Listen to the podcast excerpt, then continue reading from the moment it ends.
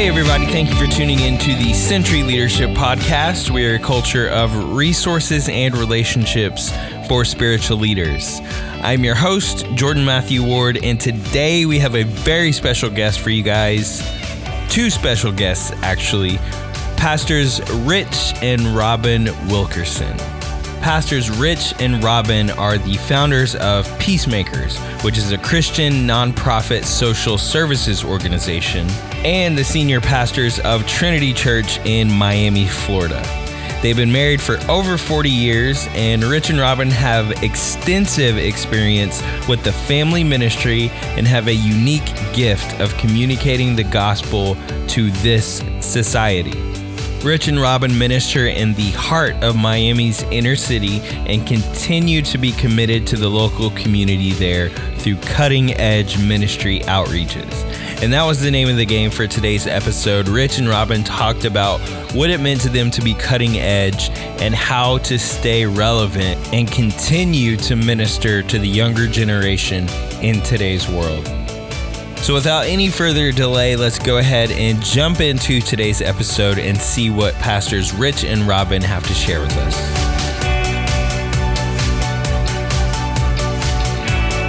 Can each of you give me uh, a, a musician that's had a great impact on your life? Yeah. uh, I, I, would uh, like Billy Joel in the in the secular scene, and I'm really old school. I was really impacted by Andre Crouch as a young man. Ah, I know Andre Crouch. That's awesome. Yeah. Robin, you have anyone in particular? Uh, well, I really like the Beatles. Nice. we're pretty we're pretty old people. So. Nice. You know, it's really funny that you bring them up because I recently took it upon myself to listen to the Beatles for basically the first time because growing up my parents didn't really listen to them and so i was like yeah. i gotta see you know what they're about and listen to some of their music so i checked out sergeant pepper and things like that yeah yeah uh, that was in their modern years. That's not old school. no no. You know, you know why Beatles were such a um, they were a culture uh, shift. And as they developed in their musical um, diversity, because they grew together as a band from being young people, and as they developed, they changed. Uh-huh. And as they changed, you know, matured, so to mm-hmm. speak, as they were growing, uh-huh. they they continued to impact culture uh-huh. And I, I probably that art form that they had at that time, they were literally, you know, poets uh-huh. that were speaking into culture. And through their um, music, they changed America, really. Yeah. That's very interesting. And that's that's the reason I really like asking these types of questions because to me, I find it really interesting when um, musicians or actors, artists have so much influence over our culture. I think it's very interesting, and I think there's something to be to be um, learned in that, especially when we talk about um, ministry, when we talk about the church, when we talk about speaking into a particular um, people group or demographic or generation um, I think it's it's very interesting how sometimes you can learn things from looking at a, a, popular musician or or someone who's a public figure that people look up to and even try to model themselves after. Exactly, absolutely. And when you're investing in young people, it's very important that you listen to the voices that they're listening to. Very interesting. Uh, so, in your words, why would you say that's important? Because I think as church leaders, we can get isolated if we're not willing to broaden our um, our awareness. Right. To to cultivate a culture in a church that is growing and vibrant and exciting mm-hmm. to young people. Mm-hmm. We need to be aware that popular culture is highly significant to them. Right. And church leaders have to stay in tune with what's happening today. Mm-hmm.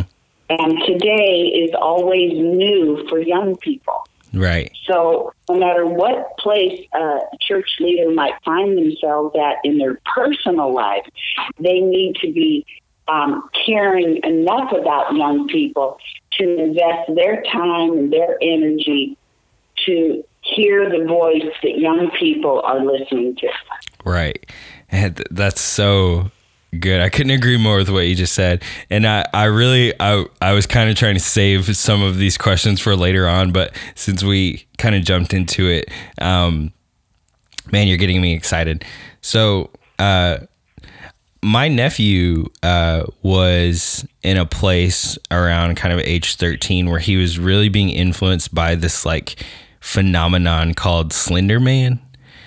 And yeah. I don't know I don't know if you guys heard of it or not, but when I first heard him talking about it, I just kind of thought it was like a video game or something and I just kind of wrote it off and wasn't paying attention and then eventually realized that it was this really dark um yes thing that like a lot of his friends yeah. were into and it was like yeah. once his his mom my sister told me about it i got really concerned and so i started looking into it and then tried to have some conversations with him about it and through that was able to talk to him about jesus and pray yep. with him and I, that's why I, I like what you said so much because if I wouldn't have taken the time to to kind of uh, learn about the things he was into, I would have no place to kind of you know relate to him or speak into his life or anything like that well church life is about creating a contagious culture mm-hmm.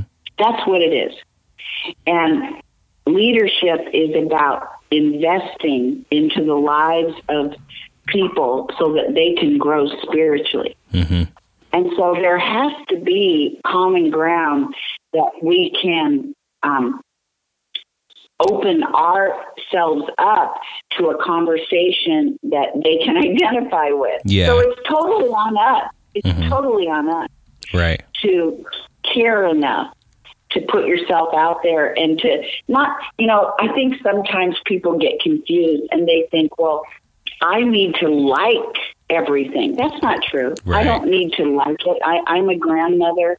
I have my ideas of what I like, but that's not what I'm doing. I'm trying to be aware of where where the fish are biting. Right. So I've got to put the bait in the water. Yeah. So it's good. not about what I like. It's not about what I like. It's about what matters to the generation that we're trying to reach. Right.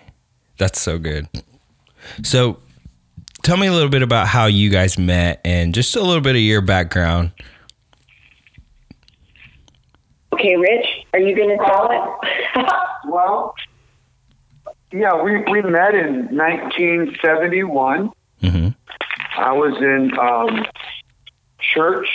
She walked in the back door, and uh, I met her after church, and we started a long relationship and got married. Nice. And this past Friday, we celebrated our 45th wedding anniversary. Nice. Congratulations. We started, uh, we started right away in youth ministry. And uh, at the seven year mark, I left the field of youth pastoring mm-hmm. and went on the road as an evangelist. Okay. And it, it kind of blew up. God really moved. And that opened doors into Christian television. Um, and then in 1994, we were made home missionaries by the Assemblies of God okay. with, with, an organization called Peacemakers. Mm-hmm. And um, we started planting church churches in inner cities. I had a heart to reach black people in particular. Okay and and um, we planted a total of ten churches, and at the four-year mark, saw that we were going to have to build a prototype, mm-hmm. and um, we had a great ministry in Tacoma, Washington, uh, traveling every week on television every week on TBN, um, and then a church opened in Miami that was kind of in the shutdown mode. Mm-hmm. About 250 Haitian people, and um, we took it. It was a just a hard turn, right angle turn. Uh-huh. You know, at the age of 45, moved our four sons down here to Florida. Mm-hmm. Oldest son was a senior in high school. Couldn't have done a, a more desperate thing for kids. You yeah. know, my second one son was 14, my next one was 11, my next one was 8. And today they're all in the ministry. So mm-hmm. what was a real crisis for them, they worked through it and you know, God is using them now in a mighty way. So, how how have things been going lately with uh, Trinity Church? Everything everything's going great. We have a big women's conference this weekend. Joyce Meyer and Real Talk Kim and Kierra Sheard and uh, we have more than a thousand ladies registered, and that'll start on Friday night. And awesome. I, I I don't know what the, how to answer your question, we press on. We mm-hmm. press on. That's the answer. That's so good. And and I I did want to kind of get into the peacemakers a little bit because I I tried to do a little bit of research on, you know, you guys ministry and what you guys are up to these days and and I I kind of saw that peacemakers was about um responding to crisis situations and lending a helping hand in those types of situations. And I couldn't help but think of uh, Hurricane Irma. And I can only imagine uh, what that was like for you guys. Can you talk about that a little bit and what your experience was like with that? Well, we've had lots of hurricanes, but this one that was different about this one is that they kept predicting that the eye was going to be a five and it was going to hit Miami dead on. Mm-hmm. And that was that was different. You know, mm-hmm. that was terrifying to the state of Florida. Mm-hmm. And um, as it turned out, of course, we know how devastating it was all through the Caribbean. Right. But what did happen is we did experience damage. To one of our buildings, in fact, it's the original worship center for the church. Mm-hmm. The um, we had a cyclone, a tornado, um, touched down on the roof, and oh it gosh. actually took the uh, steeple off and tore the roof apart. Wow! And um, that tornado. Um, just devastated the block there, the area. And so we are no longer worshiping in that particular um, building right now. It's standing, um, getting ready. We'll have to do repair to be able to occupy it again. And through that experience, our community really pulled together and we are partners with the Convoy of Hope and they were um, great and helped us. And we passed out, I don't know, I don't know how much. 12,000 families. 12,000 families wow. we served with, with groceries and water. Oh my and, gosh. Yeah, so we have a complete social service um, agency within the church itself. Mm-hmm. And um, that makes us different from probably most churches that I've ever had any experience with, uh-huh. meaning that at least I would say 70% of our staff, we have 120 employees, are subsidized in their salary by social service um, contracts and grants and um, relationships we work with universities, we work with government, we work with business, and we provide a full range of social services, starting with teen pregnancy prevention. Mm-hmm. We have 30 educators that go five days a week mm-hmm.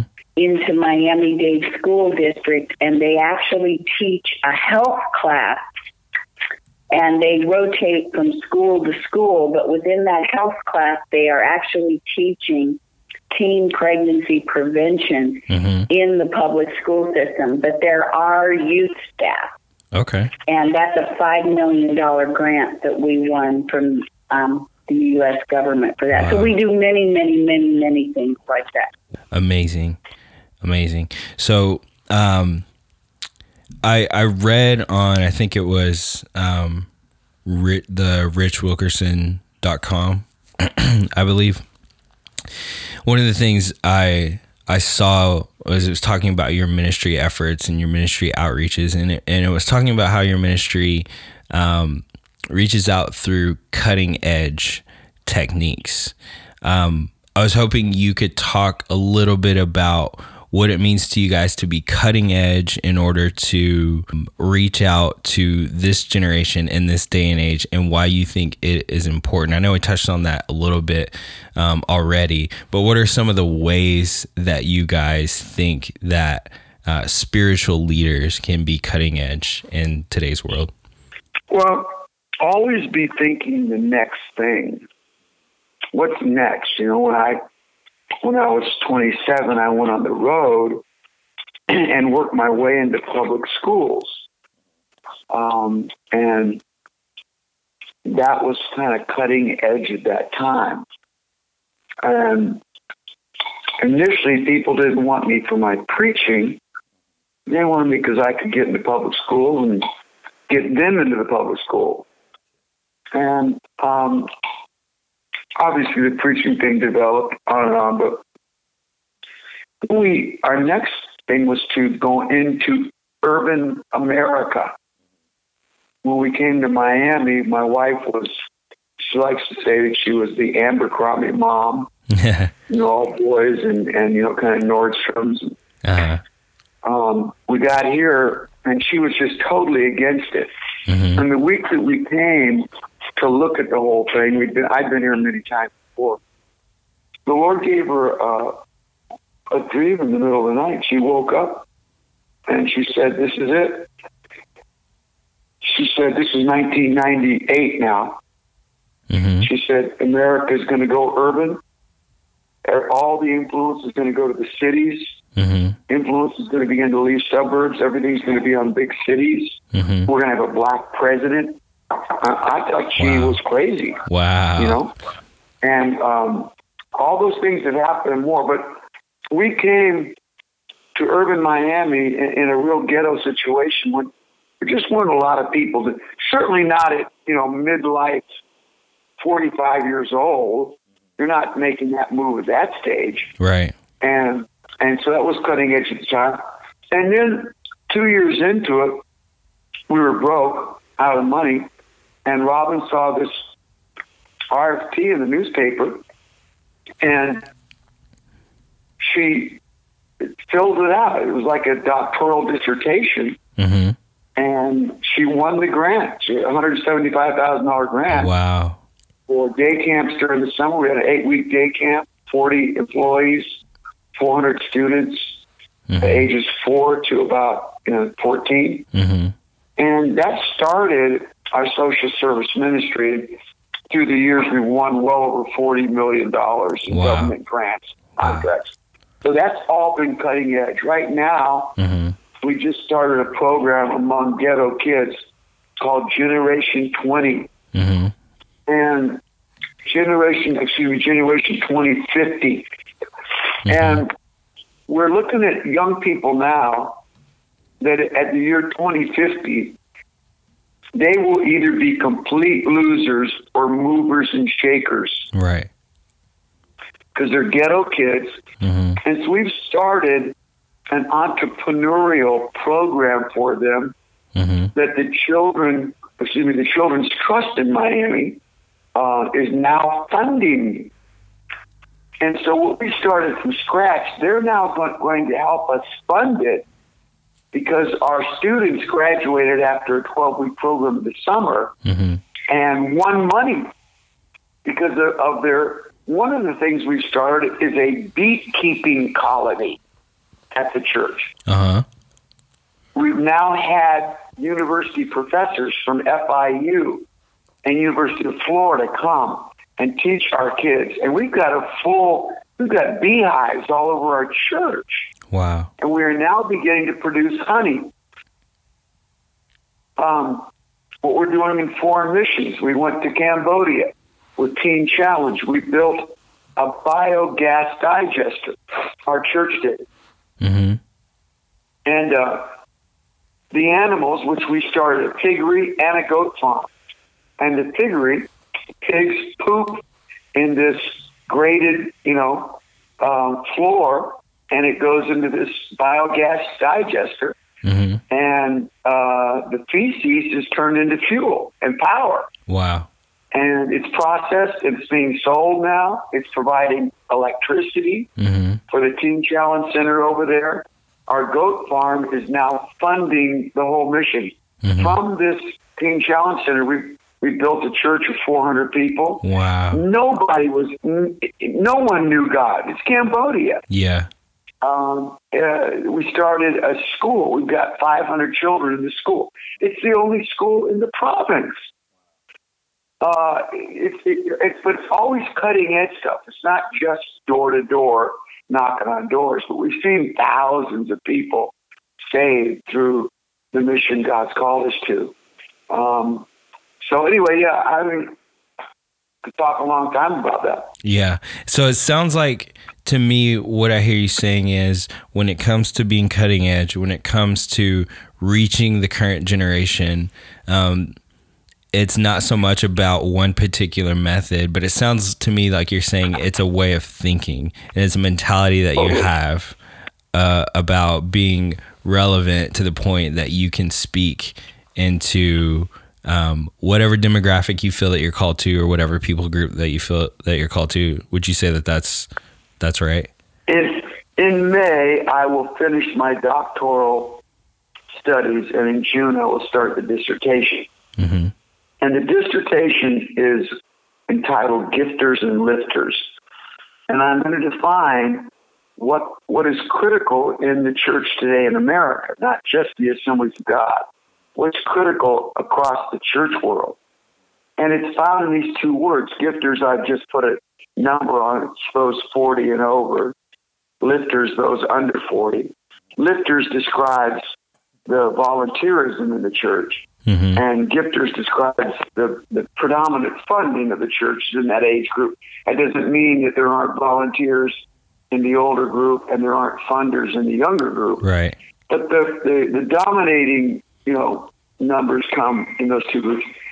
And what happens in churches is the gifters um, try to control the lifters with their money. Mm-hmm. and they're with their money they do their best to buy their historic culture. And and, and lifters aren't buying it. They're they're not into it.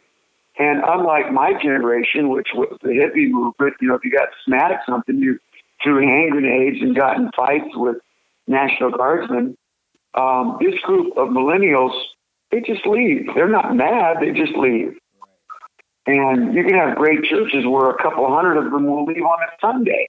And you'll start going, where did they go? They just left. And the, the, here's, here's what's critical 85% of all believers in the world accept Christ before they're 30 years of age. That's where the battle is being waged. So when Robin talked about culture at the very beginning of this discussion. That's everything. The, the, the numbers are in that under 30 group. Right. That's where decisions are being made. All funding, all attitudes must come under that age group. Mm-hmm. Otherwise, you're not going into all the world and preaching the gospel. Right. You're sitting on your butt doing what you want to do with your own money, buying your own culture, buying your own comfortability. Mm-hmm. And at that point, all the lifters leave. Now you got to hire lifters, and you just can't trust hirelings. The Bible teaches that. So, how do we keep the lifters with us? We let them know with our hearts and with our money that we are into their culture, Mhm. promoting their cu- culture, and reaching young people for Christ. That's it. Yeah. I'm talking about young adults. I'm talking about high schoolers. I'm talking about children. Mm-hmm. Everything has to be given for that that group. Mm-hmm. What What are some of the ways, if you can kind of go into it just a little bit, that you guys have implemented? Um, basically, everything that you just said. What are some of the ways that you've seen this play out at Trinity? Well, like like he was telling you, um, we have many programs, but one of the key things is we started a school. Mm-hmm. And so we have a private school, but this private school is um, mostly full of students that need scholarships. Okay. And so what we've done is we have made the school available and accessible to people who don't have the ability to have a Christian private school. Okay. And we take scholarships and vouchers and we do everything possible to put people into the um, setting that they want to be in. In other words, there's a, there's a level of accountability that has to happen. And what I mean by that is for us as a church to be able to accept government funds, to be able to accept vouchers from the state of Florida for step up scholarships so that low income children can go to our school. We as a church have to make the commitment that we're going to adhere to every level of scrutiny and accountability and audit and invasive licensing, whatever it takes to be able to compete in the marketplace. And as, as, as a church, sometimes, and as leaders, Christian leaders, we can be a little bit like, you know, we we don't want you um, outsiders, meaning the secular world, um, going through our stuff right. or whatever. Right. That's so true. And and I I I really don't have an axe to grind here. This uh-huh. is not about. But if if I want to compete at the highest level, I have to get in the game. And part of being in the game is being willing to compete. And so, what we do in our private school, what we do in our after school programs, what we do in our summer camp, what we do in all of our youth programs, our social service programs, is we get out there in the marketplace and we compete yeah. head to head with other nonprofits for um, doctors mm-hmm. that are available to provide services. So I don't know, but most churches don't have the um, staff that would have the credentials like social workers and master's degree levels and they don't have people with the highest license level doing all kinds of work right. especially in an urban setting right and for us to be able to do that and to fund it and to be able to be creative we've had to build credibility and partnerships all across the county and across the state. And so, wow. you know, we've been blessed to win federal contracts. We've been to the, you know, White House. We've had the governor award us awards. And all of that is really about one word accountability. Mm-hmm. Years ago, we started a Tuesday night event for young adults called the Rendezvous. Mm-hmm. And uh, Rich Jr., our son, was there. He built it up. We averaged over a thousand university students every Tuesday night. Wow. Um, then out of that group, we launched a new church two years ago, two and a half years ago, mm-hmm. 10 miles from us downtown Miami. They had 3,900 people Sunday. We still have right at 500 people on Tuesday night. Wow. Um, we sent about a thousand down there. Uh, we still have a, a 500 young people on Tuesday night. It's booming. Um, and it's very creative. It's very connected to young people. And so last night, uh, we did a SurveyMonkey in the during the service. Uh, if you're if you're in university or college, please fill it out right now during the service. Well, several hundred filled it out. What campus are are you on? Do you have a ministry on that campus that is effective? Mm-hmm. Because now we have decided that we're going to start the university campus ministries in and about South Florida out of our rendezvous ministry. Mm-hmm. So, um, Robin talked about the fact that we're competing in the government, we're competing in the community. And she talks about nonprofits. She's not talking about Christian nonprofits. We're wow. the Christian nonprofit, period. Wow. Okay? But, so we're in the world, we're in the secular world. And then when you talk about the spiritual area, we got we get hundreds of people saved every year. Mm-hmm. Um, so it's been amazing, just amazing.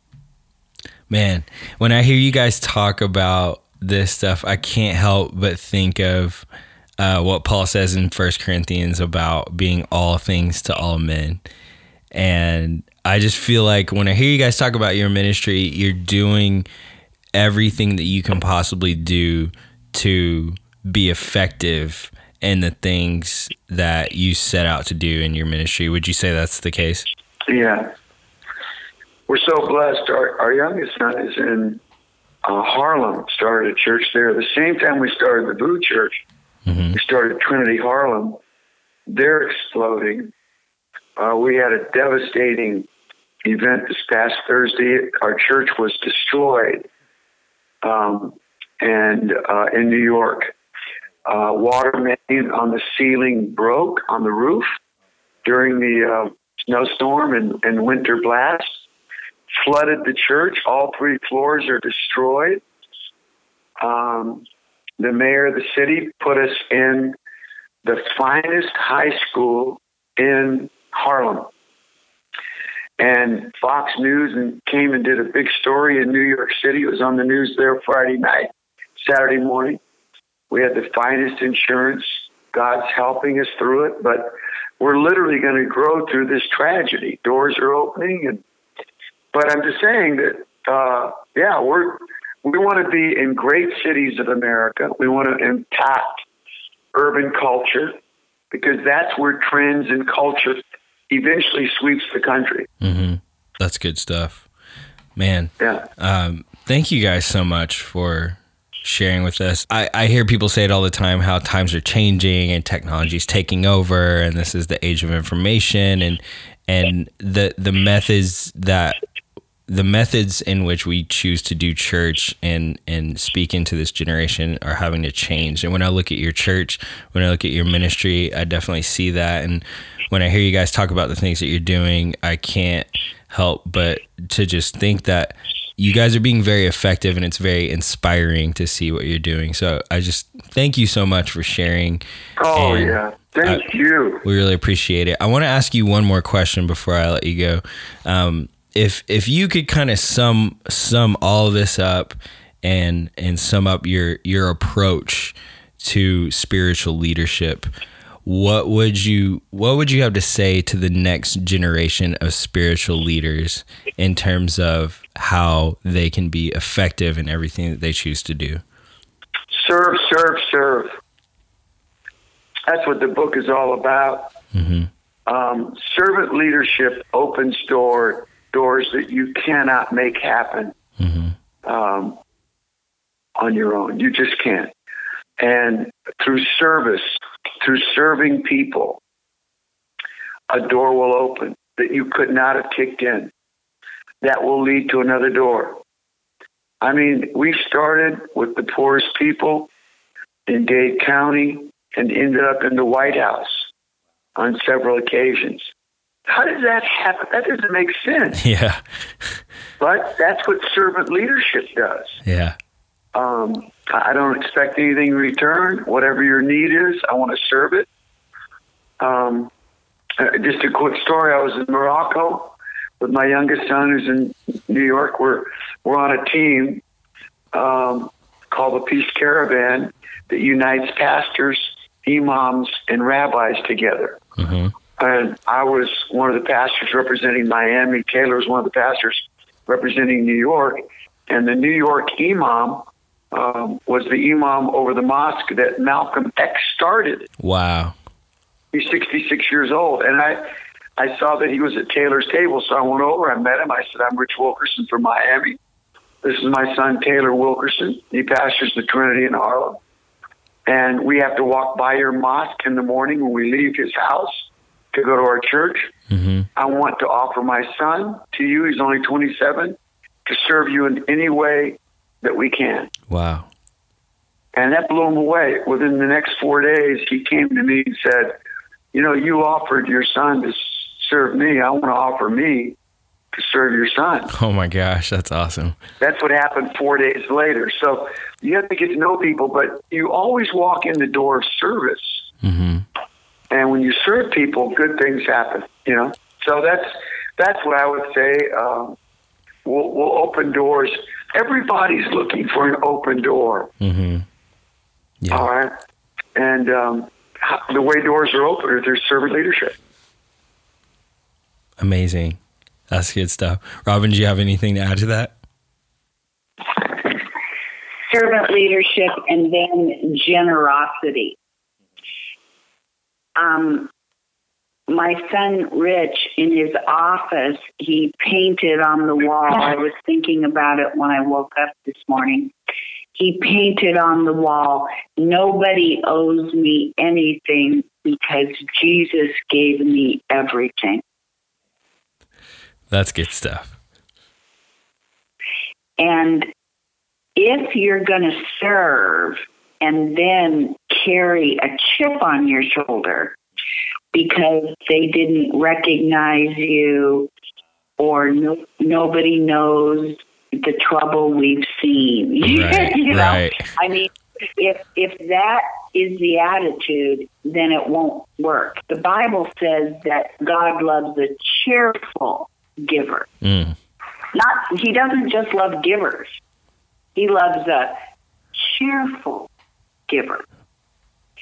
And as I was meditating on that this morning, my thought was it's generosity with true gratitude to mm. God. Mm-hmm. So servant leadership opens the door, but then generosity says, I did it for Jesus. I didn't do it for just people because people let us down people don't understand, people aren't grateful, people don't get it. But it's not for people. It's for people because Jesus loves people. And I don't work for a man or a committee or a board. I work for the Lord. And it's only in that mindset that energy can be sustained for any spiritual leader. Energy comes from mission, and mission is calling. And based on your calling, you can find energy to get up and do it another day. Guys, thank you so much again for everything you shared with us. We appreciate it so much. I pray blessings over you, over your family, over your ministry. And man, just thank you, thank you, thank you. Thank you. Have a good one, man. All right. You God too. Bless. Appreciate you guys. Bye bye. That's it for today's episode. We want to thank Pastors Rich and Robin again so much for everything that they shared on today's episode. Very inspiring, very encouraging. Thank you, thank you, thank you. You can find all the information that you could possibly need on our website at centuryleadership.com, or you can find us on Facebook by simply searching for Century Leadership. And also, guys, don't forget about the Century Leadership Conference of 2018, scheduled for April 23rd. The Century Leadership Conference is a gathering of church leaders building a culture of resources and relationships. This year's Century Leadership Conference is scheduled to be held at Lawton First Assembly, and again, that date is April 23rd, 2018. You can pre register today for only $49 for the Century Leadership Conference 2018. If you want more information, again, the website is centuryleadership.com or check out the Facebook page, Century Leadership. And with that, guys, thank you so much for tuning in to today's episode. I am Jordan Matthew Ward, your host, signing off. God bless, and we'll see you later.